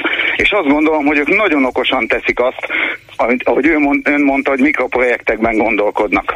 Talán emlékszik rá, hogy a Fidesznek voltak kis polgári körei, a Jobbiknak voltak valami kis önsegélyező, a legkisebb falvakba kijutó vagy lejutó kis szervezetei, meg akciói, és én azt gondolom, hogy ma az ellenzékben a két falkú kutyapárt az egyetlen, aki valami hasonlót csinál ezzel a ö, járdafestéssel. Igen, és hát legalább nem, és nem gárdisták vagy... vonulnak, mint annak idején igen, a szélsőséges igen, jobbik igen, igen. tette. Ez, ez persze ebben, ebben ennek teljesen igaza van. Én csak a, a cselekvésre, vagy a cselekvő képességre és ezekre a mikroprojektekre uh-huh. gondoltam. Az összes többi párt erre képtelen. És ráadásul azt De is vajon, vajon miért? Hát olyan egyszerű volna ebből tanulni. Látszik, hogy sikeres, látszik, hogy az embereknek ez szimpatikus. Miért ne lehetne ezt követni? És mindjárt, mindjárt egy kicsit közelebb is kerülnének egymáshoz, vagy jobban megszerettetnék magukat az emberekkel. Hát többféle haszna is lehet ennek. Nagyon egyszerű válaszom van, és pont ezt mondta az úr, aki betelefonált, hogy nincs szükségünk nem politikus szervezetekre, Hát a többi az politikus szervezet, és meg nem fordul a fejükben az, hogy ilyenfajta társadalmi tevékenységekben, ami a politikától elválik, és inkább egy önkéntes munka vagy önkéntesség, részt vegyenek és megmozduljanak, mert azt gondolom, hogy mindenki úgy véli, hogy a politika az, az, az valami fenköltebb, valami magasabb történet, holott nem pont itt kezdődik ezekben az apró cselekvésekben, ezekben a mikroprojektekben, amit, amit ön mondott, és én ezt eltanultam. És én ez nekem nagyon szimpatikus. És még egy, ők nem futnak bele abba a csapdába, és megint csak ellent mondok, illetve az, az úrát Halló? mégiscsak pozitív oldalról nézem. Ők nem futnak bele abba a csapdába, hogy bármilyen politikai véleményt mondanának el, az kettő pillanat alatt a Fidesz a teljes médiájával letolná és az ellenkezőjére fordítaná. Ők csak teszik a dolgukat, elmennek, dolgoznak együtt az emberekkel, népszerűsítik magukat, és nem futnak bele a politika médiájának, vagy az Fidesz médiájának abba a csapdájába, ami a politikában elmondott bármilyen típusú vélemény eltorzítására és elfordítására épít. Értem, köszönöm, köszönöm szépen. Ennyit szerettem volna. Köszönöm Viszont szépen. hallásra. Minden jót. A telefonnál pedig Fodor Gábor. Jó napot kívánok! Jó napot kívánok, köszöntöm Önt is, és a hallgatókat is. Aki bár távozott a politikából, azért időről időre megnyilvánul különböző politikai kérdésekben, és legutóbb azt olvastam Öntől, hogy méghozzá közben nagyon sűrűn bólogatva magamnak, hogy nem lehet az 56-os magyar szabadságharcot és az orosz-ukrán háborút egy kalap alá venni, márpedig sokan megpróbálják mondjuk így a kormány oldalon, vagy a velük szimpatizáló oldalon, nem tudom pontosan mivel érmelve, de hallom, hallgatom az ön véleményét, hogy miért nem szabad a kettőt összemosni, és miért nem szabad az Egyesült Államokat azon az alapon elítélni, hogy na bezzeg, ti fogjátok be a szátokat, mert 56-ban is itt hagytatok, itt hagytatok minket egyedül, most meg bezzeg az ukránok vére nem számít, be akartok minket rángatni ebbe, hát veletek nem. Körülbelül ez a gondolatmenetük. Így van, ezt nagyon pontosan mondta, és tényleg az a helyzet, hogy én is azért tettem ezt szóvá, mert hát elég furcsának találom azt, hogy hát különösen a jobb oldalon vagy a kormánypárti oldalon rendszeresen szemrehányást tesznek az Egyesült Államoknak az ügyben, hogy 1956-ban nem avatkozott be Magyarországon, és milyen felháborító, hogy most meg beavatkozik Ukrajnában. És hát ezt az egészet én furcsának tartom, furcsának tartom, mert a két helyzet teljesen különbözik. Azért különbözik, mert 1956-ban azt nem lehet elfelejteni, hogy néhány évvel voltunk a második világháború után. Mi a Szovjetuniónak, a szovjet birodalomnak a megszállási övezetébe tartoztunk. Ez egy szovjet érdekszéra volt Közép-Európa, akárhogy is nézzük. Itt voltak az orosz csapatok, az orosz csapatok ráadásul atomfegyverrel rendelkeztek.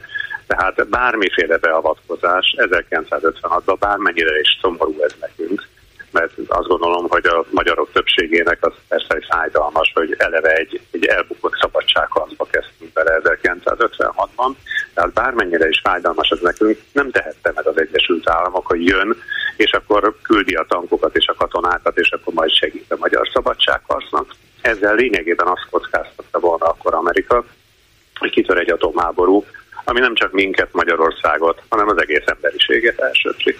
Most Ukrajnában teljesen más a helyzet. Ráadásul hát, itt, itt Magyarországon indult volna meg az a háború, és ki tudja, mennyi kő maradt volna, mennyi kövön, hogyha semmi. ez itt zajlik. Ebben ugye? biztosak lehetünk, semmi. semmi. Nyom, nyoma sem maradt volna, nem, hogy annak, amire büszkék vagyunk, Budapestre, a tájainkra, mindenre, ami a hazánkhoz köt, hanem hát az emberekből sem maradt volna semmi, ebben biztosak lehetünk. Most az ukrán helyzet azért más teljesen, mert azért nem szabad elfelejteni, hogy, hogy közben nemzetközileg teljesen megváltozott minden körülöttünk. Igaz, hogy most is az történik, hogy orosz csapatok vannak idegen földön, bár megjegyzem ebben sem teljesen precíz a párhuzam, hiszen Magyarországon már itt voltak, tehát el sem mentek a második világháború után, hanem folyamatosan itt voltak, csak ugye itt egy csere volt, egy, egy csapatcsere, majd a létszámuknak a növelése az 56-os forradalom kapcsán. Hát Ukrajnára rárontottak az orosz csapatok, és egy olyan nemzetközi helyzetben rontottak rá, ahol, ahol azért nem arról van szó, hogy, hogy most két nagyhatalom egymásnak feszül, és az érdekszférájuk az úgy ütközik egymásra, hogy abból azonnal atomháború lesz. Nem, itt egyszerűen az ukránok egy szabadságharcot vívnak a saját maguknak a, a fennmaradása érdekében, és nem az a helyzet, hogy az egyébként jelenlévő orosz csapatok hirtelen rájuk támadtak, hanem azok egy, egy ponton áttörték a határukat, és ők pedig védik, ahogy tetszik az országnak egy részét, ahol az oroszok éppen támadnak. És mondom, a nemzetközi környezet is közben nagyon más. Hát a NATO közben kiterjesztette a hatókörét, jóval jelentősebb a hatóköre. Egyértelmű, hogy a NATO-nak jelentős katonai fölénye van mondhatnám, hogy szerte mindenhol a világon, de Oroszországgal szemben is. Szóval egy egészen másfajta nemzetközi környezetről van szó, nem lehet a kettőt összekeverni amikor ezeket a mondatokat elmondja mondjuk egy olyan közegben, ahol kormány közeli véleményformálókkal ül le, akkor mi a reakció erre? Hát én azt gondolom, amikor ez szóba került most is egy vitában, teljesen normális reakciók voltak, vitatkozunk egymással, elmondják a, a saját érveiket, én is elmondom az érveimet, és, és én ezt azért is tartom nagyon fontosnak, mert közben én azt látom, hogy a kommunikációban tényleg így van ez, ahogy közhelyszerűen szoktuk mondani, hogy az elmúlt években, évtizedben buborékok alakultak ki, tehát lényegében mindenki a saját közösségéhez beszél. Én azért is tartom nagyon lényegesnek azt, hogy próbáljuk áttörni ezeket a falakat, valahogy képesek legyünk eljutni a más logikában gondolkodóknak, vagy más hitelben gondolkodók, mert sajnos sokszor hitvitákról van szó ezekben a kérdésekben. Úgyhogy én például ebben a vitában azt érzékeltem, hogy hogy van értelme ezeket elmondanom. Arról mit gondol, hogy mi ez a tulajdonképpen megmagyarázhatatlan Amerika ellenesség a magyar politikában, amire persze azonnal ráúszik a Fidesz és a kormány médiája, és mintha kéjjel próbálná még jobban mélyíteni a sebeket, vagy még nagyobb sértéseket odavágni minden amerikai fejéhez, közülük is a legközelebb álló az itteni budapesti amerikai nagykövet fejéhez. Szóval mi lehet emögött a racionális politikai érdek vagy megfontolás? Hát nézze, én ezt egy óriási problémának tartom. Először hadd kezdjem azzal, hogy önmagában a jelenséget, amit ön most mm, nagyon pontosan leírt, ezt egy súlyos bajnak tartom.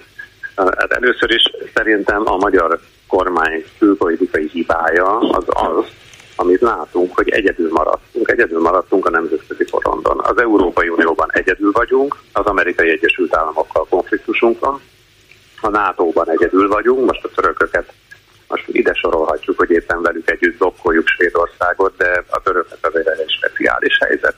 Tehát azt azért, azért érdemes egy kicsit külön választani a NATO-nak a többségétől, és a visegrádi országokkal megszűnt az együttműködés. Nem mondhatjuk azt, hogy mindenki rosszul tudja a szabályokat, aki velünk szembe jön az autópályán. De hát ezt hát mondjuk, el... de mégis ezt mondjuk.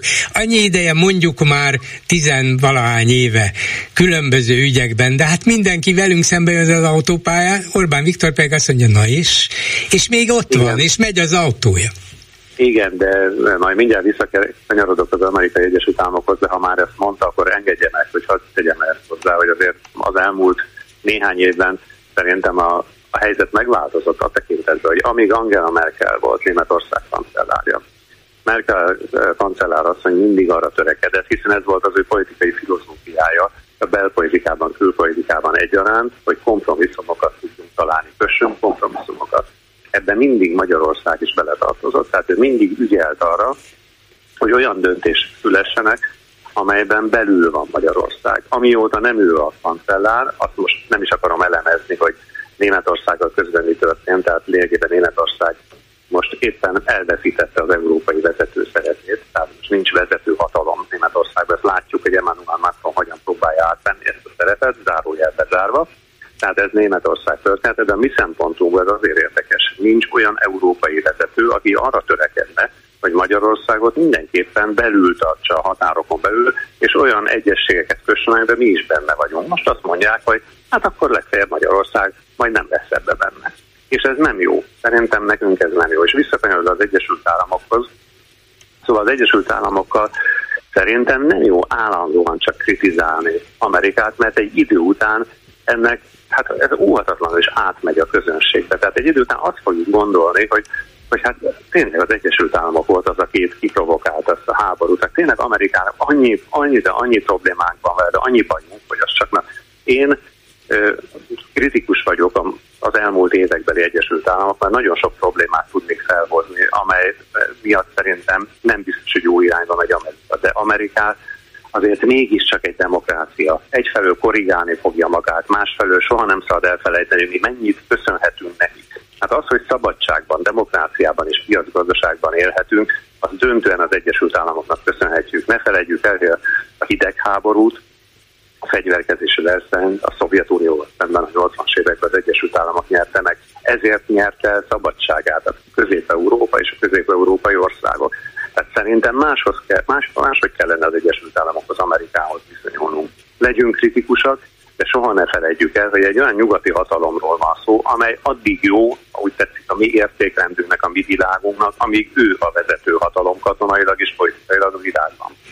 Mivel magyarázza azt, hogy ha már itt átmentünk külpolitikai kérdésekbe, de az nagyon mélyen beletartozik abba, hogy mi folyik itt a közvetlen közelünkbe, hogy nem csak, hogy Amerika ellenes ez a kormány, minden józan megfontoláson kívül, és tényleg nem értem az egésznek az értelmét, erre még nem válaszolt, hogy mi lehet az, ami Orbánt mozgatja ebben, hogy a finnekkel és a svédekkel szórakoztunk, illetve továbbra is szórakozunk, miközben egyértelmű magyar érdek volna, és nem is fogjuk tudni megakadályozni, hogy fölvegyék őket a NATO-ba.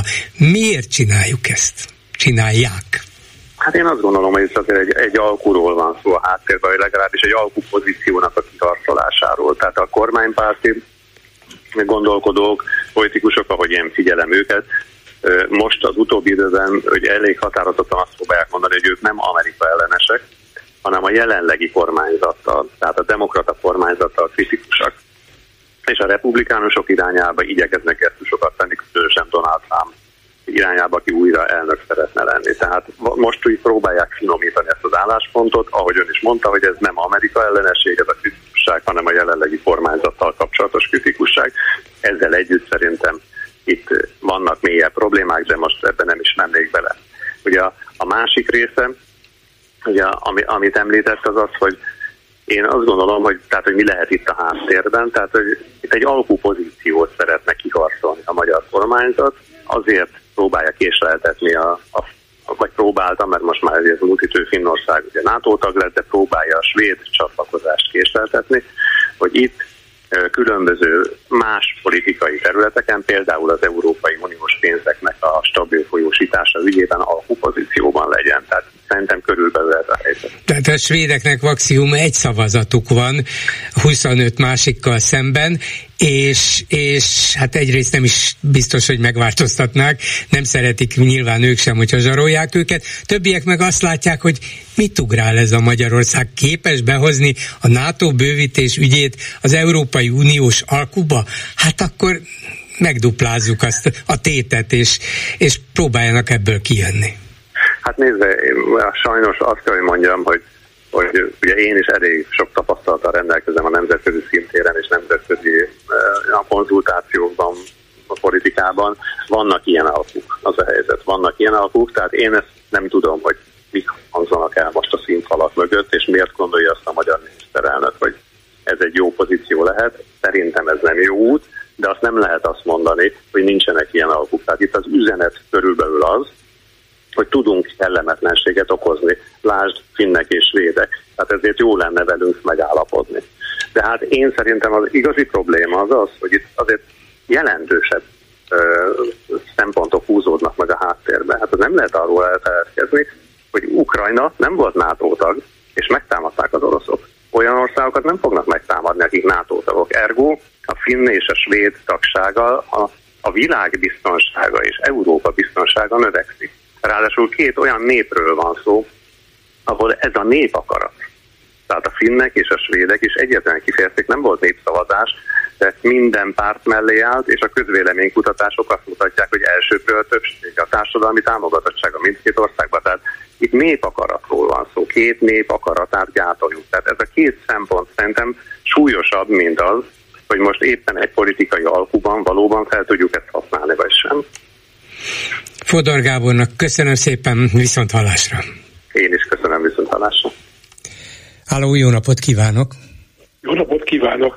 Két évvel ezelőtt föltette ugyanezt a kérdést nekem Bolgár úr, illetve a műsorban, hogy mi állhat a mögött, hogy ennyire ragaszkodik az orosz pártisághoz, magához a paks ideához, mármint az orosz megvalósításhoz, vagy ragaszkodik az orosz metrókocsihoz. Hát egy nagyon orosz pártiság volt gazdasági döntésekben is, nem csak politikai lózungok szintjén. Bár az utóbbi egy évben ez nagyon felvállalhatatlan. Én akkor elmondtam, hogy nem adhatom ki a nevét annak a mérnöknek, aki Paks négy mérnökeként ott volt 14-ben Moszkvában, de egyértelmű volt számára, aki jelen volt, ott volt, hogy Orbán Viktor nem szereti Putyint. Miért szeretné az a kutya, amelyiket a gazdája véresre ver, megaláz? Nem erről van szó, hogy szereti vagy nem szereti, hanem egy kényszere van. Ez a kényszer a személyéből Nem biztos, hogy feltétlenül ö, köztörvényes bűncselekmények bizonyítékával rendelkezik, de olyanokkal rendelkezik, ami sakkolni tudja. Lehetne politikai természetű, nem köztörvényes bűn vagy nem bűn kérdése. Uh-huh. Hát, Gondoljunk bele a 2006-os eseményekben, amit én közvetlen közelről láttam, hogy ugyanaz a tény és körülmény, amire büszke volt Gyurcsány időben, hogy ő őszintén beszélt végre, teljesen másként jött le, mert a végre helyett az volt, hogy előtte meg hazudott, amit persze elismer. Itt az egésznek a, a milyen környezetben hangzik el valami, az egyáltalán nem mindegy, és ezért se a Fodor Gábor, se másoknak ez a békülékenysége azért nem jó, mert ő nagyon jól mondta, hogy ez nem egy normál ország. Egy álszent, hazug, hipokrita környezetben ez a egyenrangút játszunk, beszéljük meg, ez teljesen, az én álláspontom az lenne, de hát ezt nem tartják be a képviselők, hogy senki egyöntetűen ne vegye föl a mandátumát. Abból akkor botrány van az Európai Unióba, hogy a legitimás, legitimitása szűnik meg. Csak ez áldozatot jelent, mert fél évig nem kapnak fizetést, uh-huh. egy évig akar. Hát, hát ez, ez biztos, hogy egy személyes áldozat, és biztos, hogy ennek is szerepe van, csak én mindig azt szoktam erre válaszolni is, meg gondolni is, hogy ha nem vették volna föl 2022-ben a mandátumukat, a vesztes ellenzéki képviselők, akkor egyrészt joggal kaphatták volna a választóik egy részétől, hogy lehet, hogy nagyon kikaptatok, de mi mégis titeket választottunk, és elvárjuk, hogy ott legyetek a parlamentben, és ne azon kívül. Hiszen ezek után most már ott se tudjátok elmondani, ami bennünket zavar. A másik pedig, hogy abban a pillanatban, hogy ők kilépnek, lesznek újabb választások, amelyeken majd betöltik a helyüket, és lesznek arra ellenzéki jelöltek, ellenzéki pártok, amelyek bejelentkeznek. Ez egyért azért nem így működik, mert persze én nem csináltam statisztikai nagyságú felmérést az ismeretségi körömben, de azért az ellenzéki vagy Orbán Viktor politikáját elutasító emberek többsége inkább elfogadja azt, hogy egy ilyen hát önfeláldozó módon a képviselőik de konzekvensen fellépnek a mandátumuk nevében. Pont arról van szó. A mandátum nem a parlamentre szól csak, hanem a bárhol és mindig képviselendő álláspontra. Ha kell az utcán, ha kell oda bilincselve a parlamenti. Tehát érti, itt nem arról van szó, hogy hogyan, de vannak dolgok, amiket nem lehet. Mert ahhoz, hogy a küszöbértéket elérjék, a nemzetközi küszöbértéket, ahhoz egy egyöntetű, markáns megjelenítés kell. Ha öten hatan nem veszik föl, vagy a hatházi később kapja meg, ennek nincs súlya.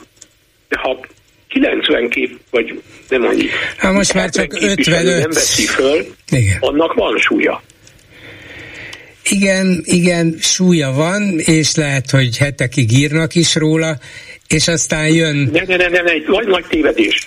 Amikor a Merkel mami megszűnt, a német politikában nem csak az változott meg, hogy az ukrajnai háborúba beleálltak példaszerűen, és egy év alatt lementek a gázról, miközben ugyanakkor volt a függőségük, mint nekünk, hanem arról van szó, hogy a gondolkodásmódról van szó.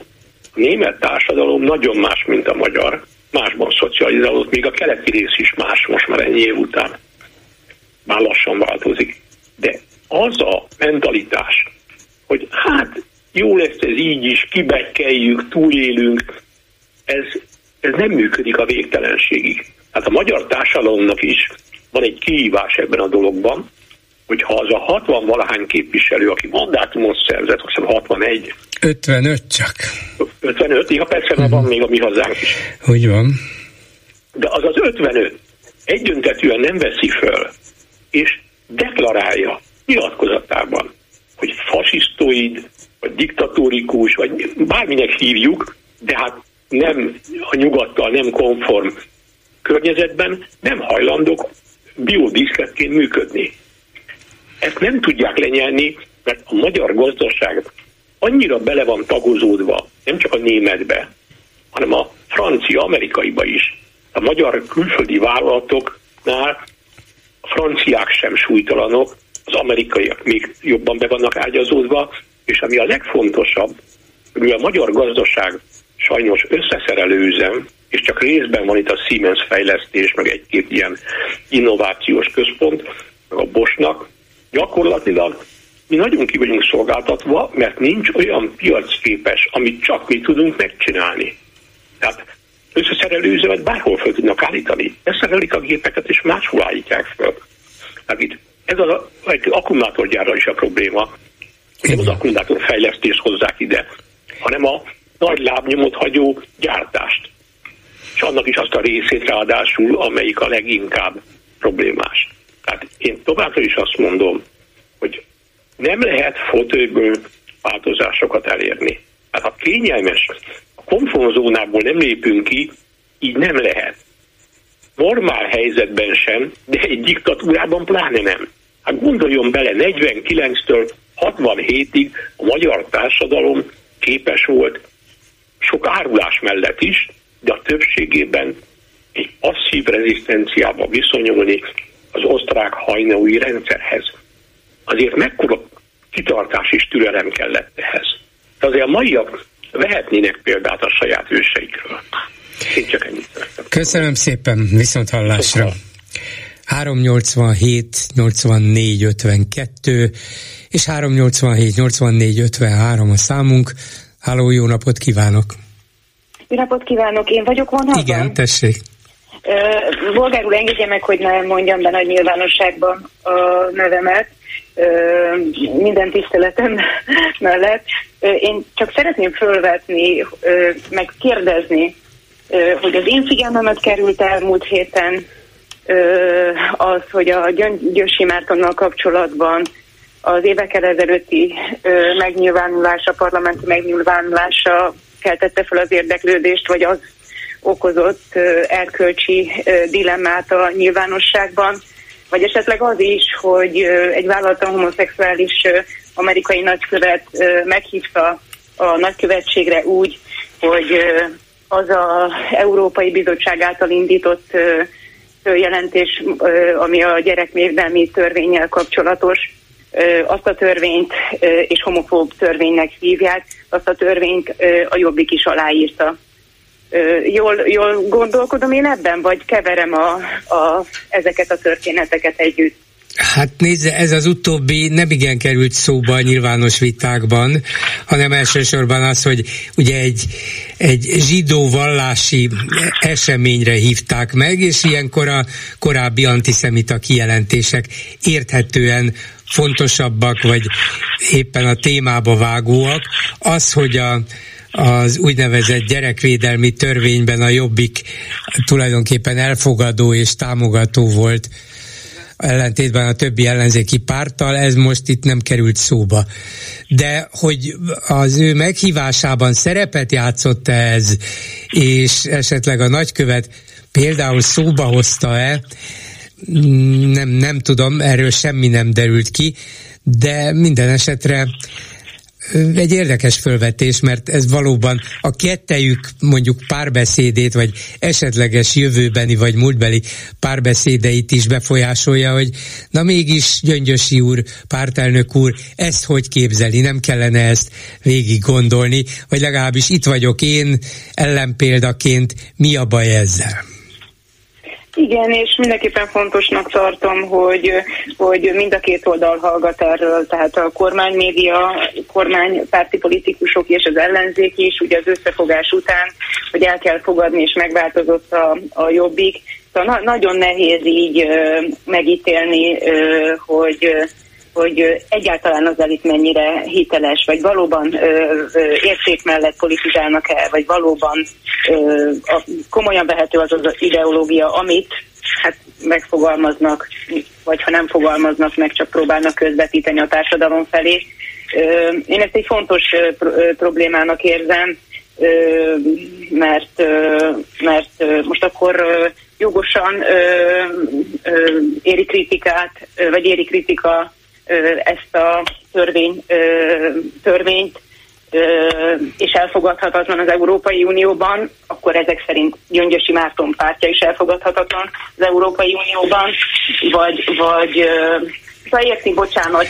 Igen, ez egy fontos, fontos politikai, meg erkölcsi kérdés is.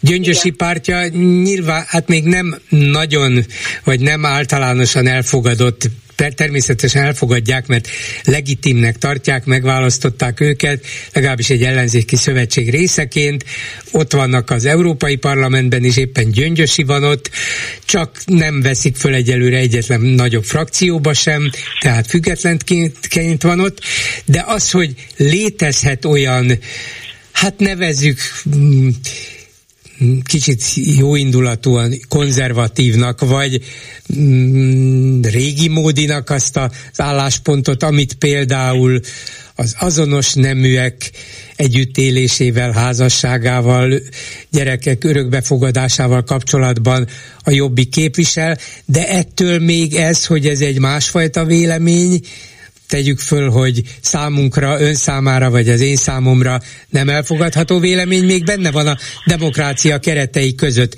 Lehet vele vitatkozni, hogyha nem kötelező azt a véleményt elfogadni, akkor azt mondom, hogy hát joguk van nekik is ehhez, és sokan vannak Magyarországon, akik hasonlóan gondolják, de ez belefér a demokrácia kereteibe. A jobbik viszont azt mondja, hogy nekünk ebben más a véleményünk, mint az ellenzék többi pártjának, ezt nem is tagadják le.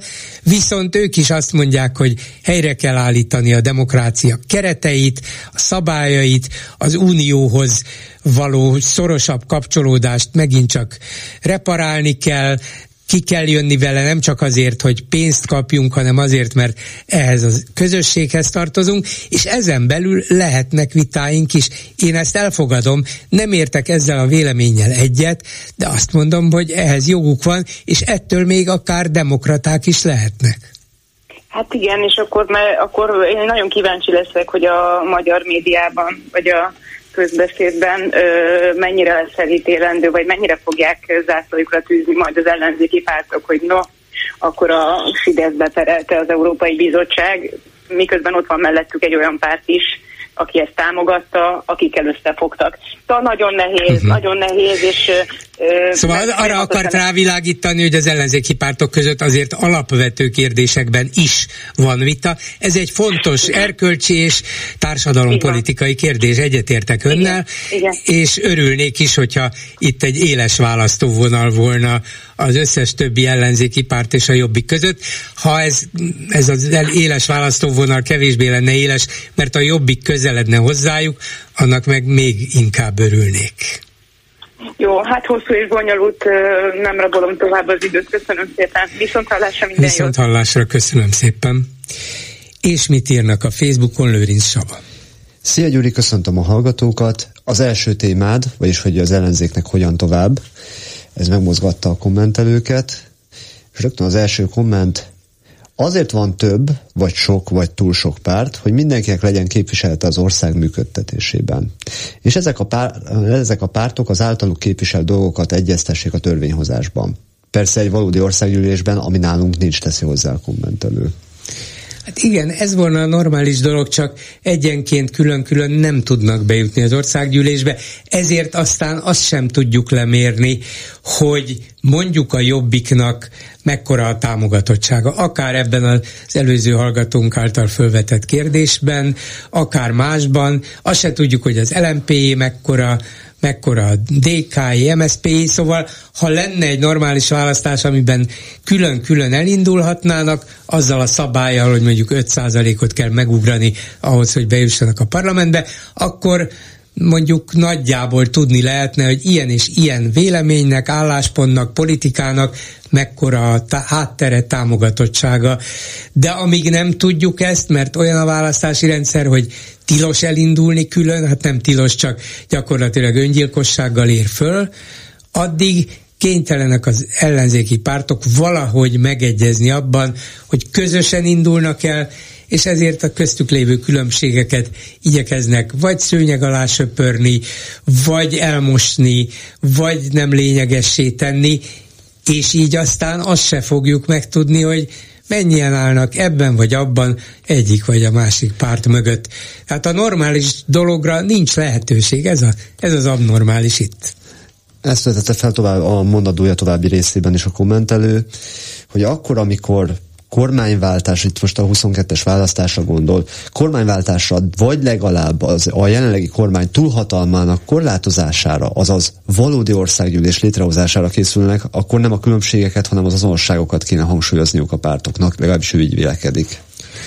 Hát nyilván ez volna a hasznos, mert az embereket elbizonytalanítja ugyanakkor, hogy na, ezek akarják az én szavazatomat, de egymással veszekednek folyton, sok ember így reagál erre, úgyhogy nehéz helyzet volt ez 2022-ben, illetve előtte is, és azóta is, amióta külön akarják magukat megmutatni. Itt most az a probléma, hogy nem hiszik el az emberek, hogy na, ez a sok egymással vetélkedő és veszekedő párt majd megint együtt tud működni.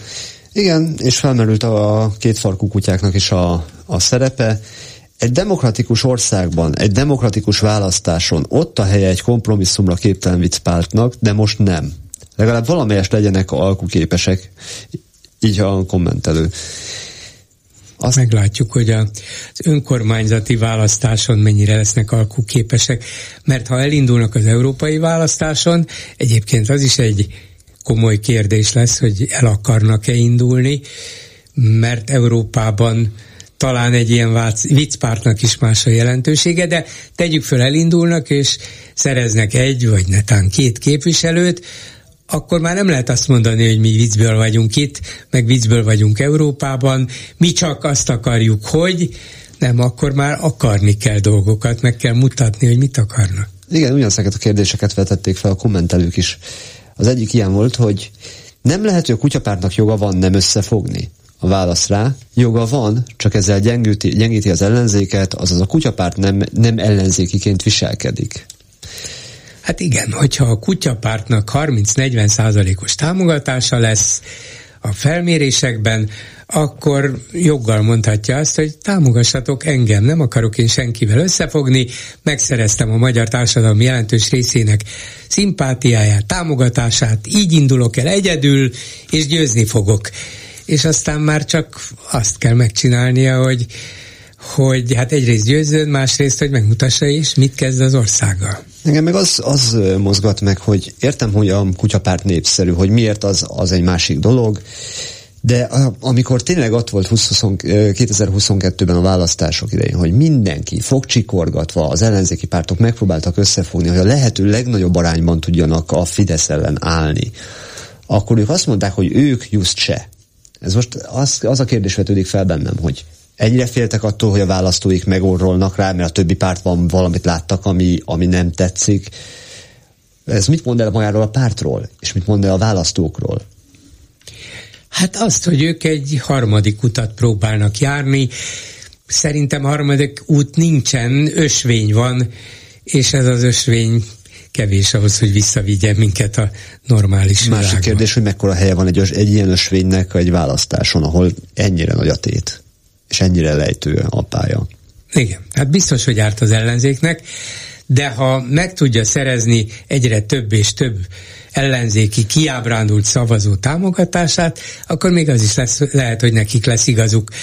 Én úgy érzem, hogy vannak ennek szigorú korlátai, de lehet, hogy nem lesz igazam. Az utolsó gondolat pedig azzal kapcsolatos, hogy az Egyesült Államok Budapest nagykövete meghívta Gyöngyösi Mártont, és a komment az voltak ezzel kapcsolatban, Támbájár Zsoltot kellett volna meghívnia?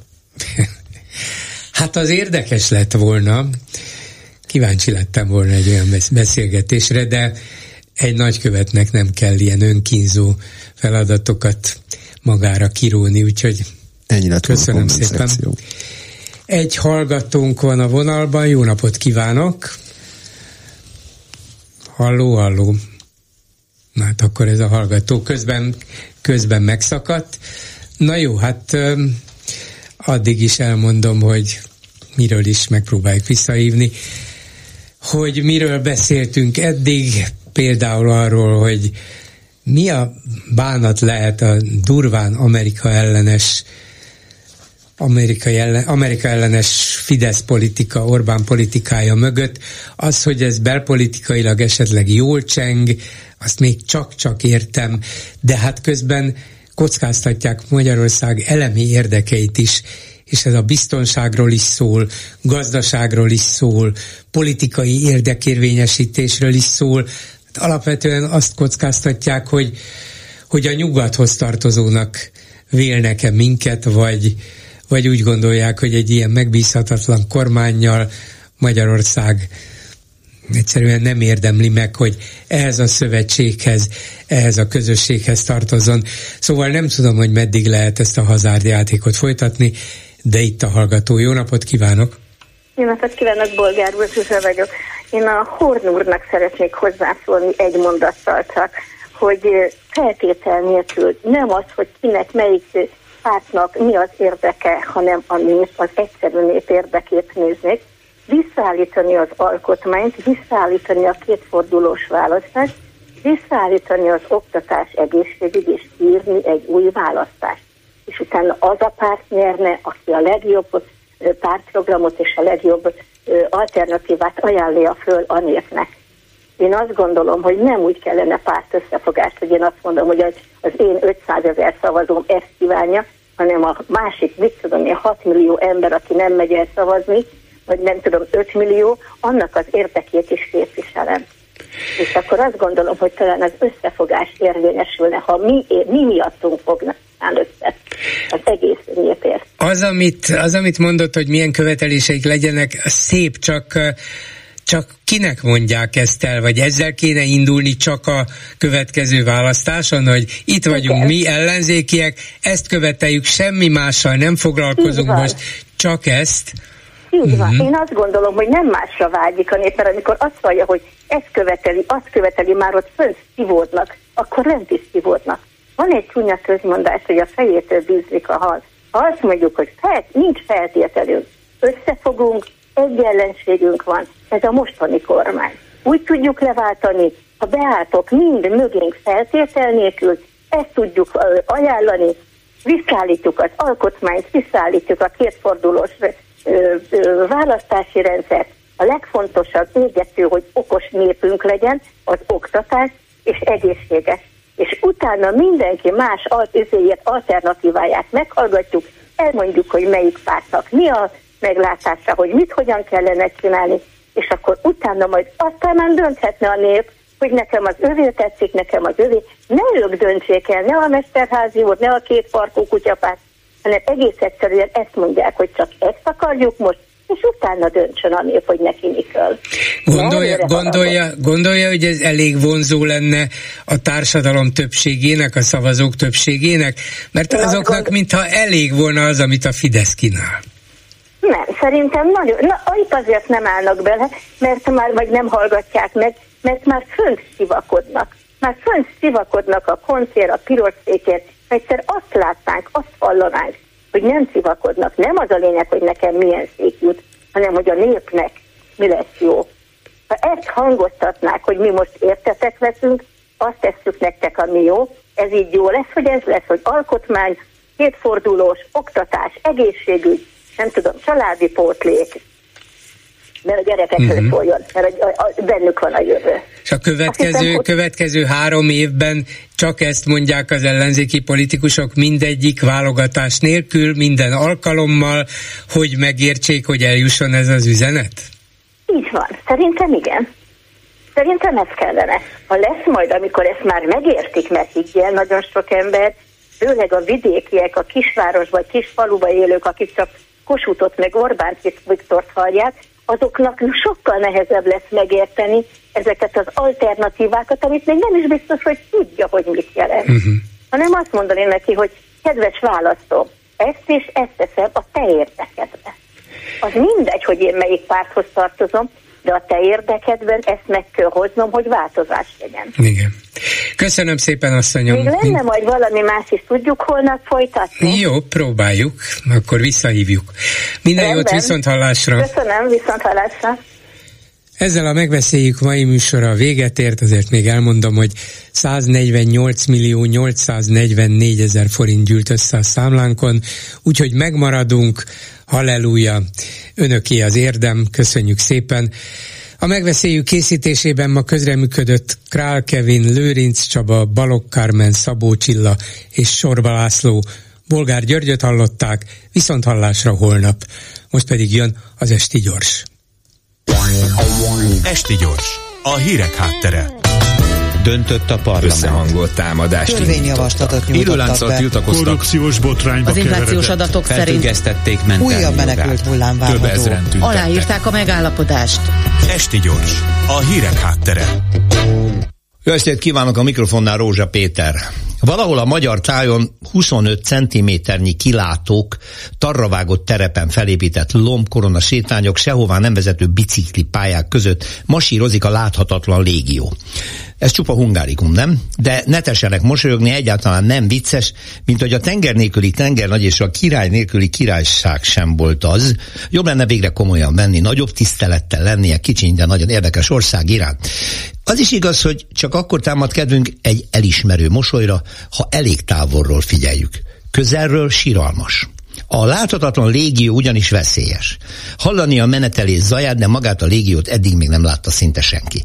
Pedig elég kemény nyomot hagyott. Például Ukrajnában, amikor Zelenszky elnöki főtanácsadója ellen merényletet követtek el, ezt követően a nyomozók 20 darab Magyarországon gyártott Kalasnyikovba való lőszerhüvelyt találtak a helyszínen.